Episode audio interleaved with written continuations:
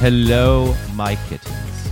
Welcome to House of Heretics, the podcast where Timothy and I drink coffee and talk about bullshit for your listening pleasure. Timothy, uh, I, I don't introduce Timothy like who Timothy is enough. so, Timothy is the former Salvation Army officer turned Christian heretic, LGBT heretical barista the the the, the barista heretic. And so I'm imagining like an orthodox carved icon of you like as a barista. I've like actually serving seen. serving coffee and you have like the halo. One, I, I follow this uh this account on Facebook and Twitter called Unvirtuous Abbey. Oh, And I I've love unvirtu- become- I love unvirtuous Abbey. Yeah, and one time uh, he had, and I don't know where he got it from himself. Uh, he had a thing of, of praying to Saint Arbucks. Saint Arbuckle, very nice, very good. yeah, so I'm going to have to commission the the artist who's currently redoing the logo for my show. I'm going to have to commission her to like do a do an icon of you with My like goodness. a coffee pot.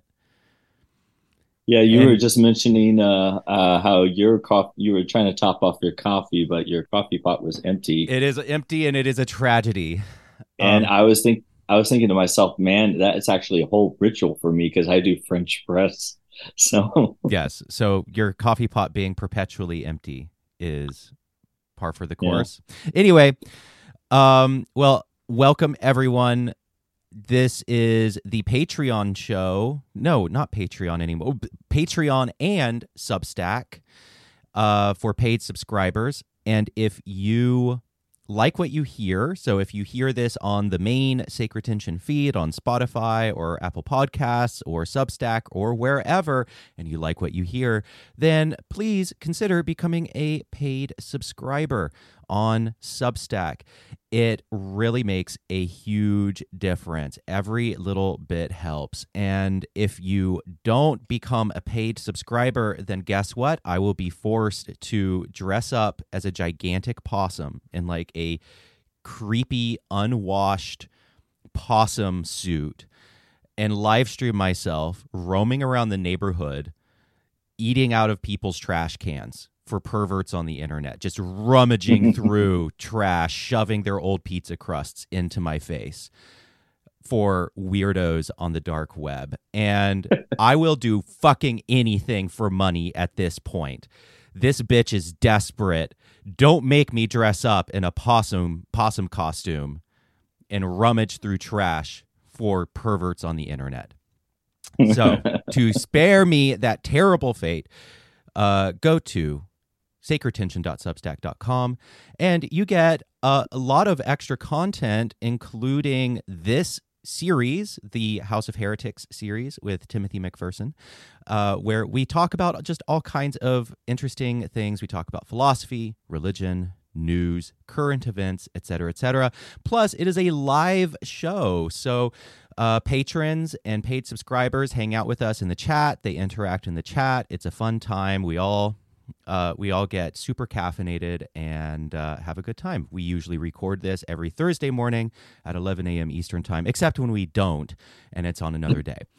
Um, also, a quick announcement at the top. We are still planning on doing meditation during this time slot. Um, but because of scheduling, it's just been a mess trying to get that started. Um, right now, the plan. Yes, go on. right, and, ha- half of us getting COVID at one point. Yes, one one half of House of Heretics getting COVID, um, but I am recovered and the show is back on track. So the plan is for meditation to be done on the on weeks for Sacred Tension. So the the uh, the weeks that Sacred Tension does air. So Sacred Tension is on in every other week uh, schedule right now. So on the weeks that it does air, we will do meditation. On the weeks that it does not air, we will do House of Heretics. It will be during this time slot, and the meditation will be recorded for paying subscribers uh, who want to meditate with it after the fact. Um, otherwise, you are all welcome. Excuse me. Otherwise, uh, paid subscribers are all welcome to join in and meditate with us. Uh, this is an experiment. If people try it out and decide that it sucks or they don't like it, that's fine. Then we'll just go right back to regular House of Heretics and and talking about you know random shit in the news. Okay, how are you, Timothy? I'm doing very well right now. I, I thought lots of I just interject this because uh, you always introduce me as a, a, former Salvation Army officer. Most people don't realize that the Salvation Army is actually a Christian denomination in and of itself. You know, I was actually, not like I was thinking ahead. about this. There is a yeah. weird similarity between the Salvation Army and the Satanic Temple. Oh my god. Because people think that the Salvation Army is a thrift store and people think that the Satanic Temple is an activist organization. What no one knows is that both are churches. Yep. Like they're they're both they're they're one thinks that, you know, people think that Salvation Army is just a charity. People think that the Satanic Temple is just a troll activist organization, secular mm-hmm. activist organization. They're both churches.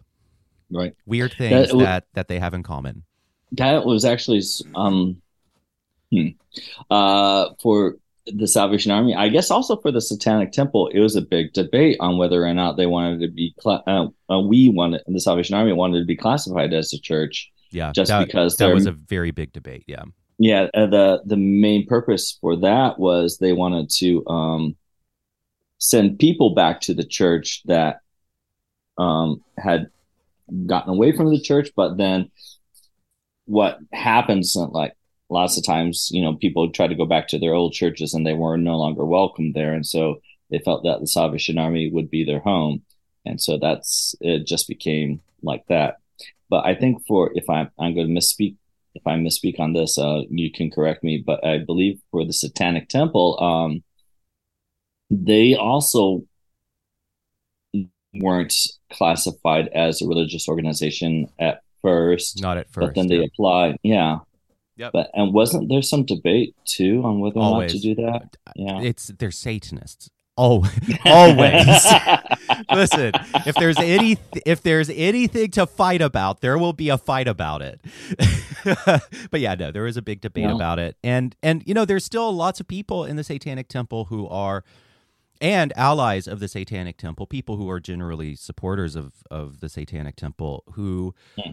Are morally opposed to the current um, tax church system in general. Yeah. And mm-hmm. um, so the Church of Satan is not registered as a church uh, because they they are morally opposed to. Oh, the Church of Satan. Yeah. Church of Satan is not. Is, is not registered as a church. If I understand correctly, you know, some Church of mm-hmm. Satan uh, person will come into my mentions and yell at me if I'm wrong about that, and I welcome it. But uh, if I understand correctly, Church of Satan is not registered as a church um, because mm-hmm. they they don't think that churches should be tax exempt. And you know, in in theory, I agree with them. You know, and mm-hmm. but it's um, I th- I think TST. I would have to I would have to ask Lucien and Malcolm um, why they decided to or or Joseph Laycock why the temple decided to go tax exempt. I mean, the yeah. reasons is obvious. It's because they need to fund these gigantic lawsuits that are mm. very expensive. Well, that's definitely a practical reason, but I thought there was also maybe a philosophical. Oh yeah, that we reason as well. It's a church. It is a church, yeah. and mm-hmm. um, that recognition as a church is important to right. the temple. Yeah. Cool. well, speaking of churches, I did an interview with the great David Gushee um, mm-hmm. a couple of weeks ago. It was the last episode on Sacred Tension that I did, um, the one that I released just as I was emerging from COVID. And, you know, there, there are episodes that I do that have a really lasting impact on me or or at least kind of really impact my thinking and his episode is one of those episodes. And there are a mm. handful of them. You know, my my conversation with David Livingston Smith was one as well about dehumanization. You know, there there's a handful of episodes that my my conversation with Jonathan Rauch was one. I feel like this conversation with David Gushee is up there for me because mm. it was so we discussed his book that just came out called Saving Democracy from Its Christian Enemies. Mm-hmm. I think that's the name of it. Hold on, let me make sure. Am I getting the title? Am I getting the title right? I think I am. I don't have the book in front of me right now. Um, Rescuing Democracy, Saving Democracy, something like that. Oh, here it is. Uh, defending, de- I was not getting it right. Defending democracy from its Christian enemies. So, mm. and he basically argues that historically Christianity and democracy were in lockstep. The Christian uh, in America prior to the sexual revolution, prior to the 60s and all of the stuff that that just um the the cultural revolution that happened in the 60s. Prior to that, democracy and government and democracy and culture were in lockstep together. And so culture was predominantly Christian, Protestant Christian, and um and but at, what happened was that culture changed and then democracy ratified those changes and so the next thing you know, we have people of uh, different religions in government. We have people uh, who are not Christian in government. We have women in government. We have people, uh, we have policies that feel like they are a direct assault on quote unquote Christian values. And so culture changed culture became more diverse, and then democracy ratified those changes. And basically, what David Gushee argues is that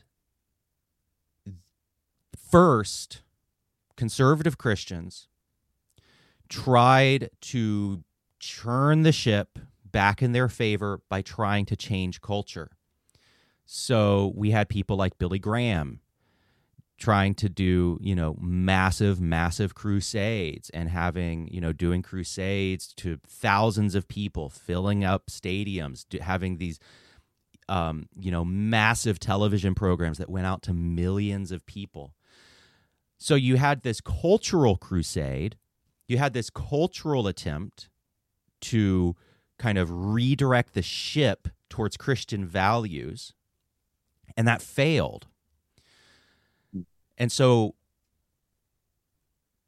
traditional Christianity or or American evangelical Protestant whatever it lost the culture war.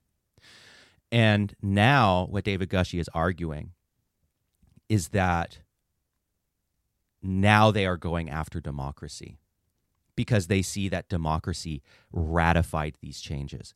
They lost the culture war, and each loss culturally generate created a simmering resentment.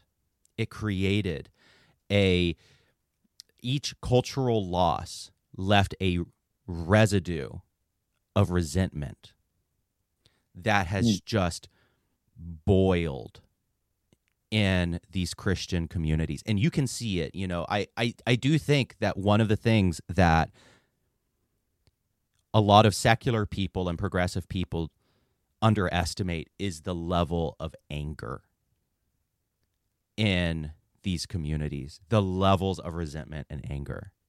Mm-hmm. I do. You know, I if I'm not seeing it, I I forget how deeply angry and bitter Christian, conservative, traditional Christian cultures are in America over their cultural losses. So they have they have shifted their attention from culture to government Mhm. to democracy to try to undermine democracy because it ratified the changes that they believe are destroying the world.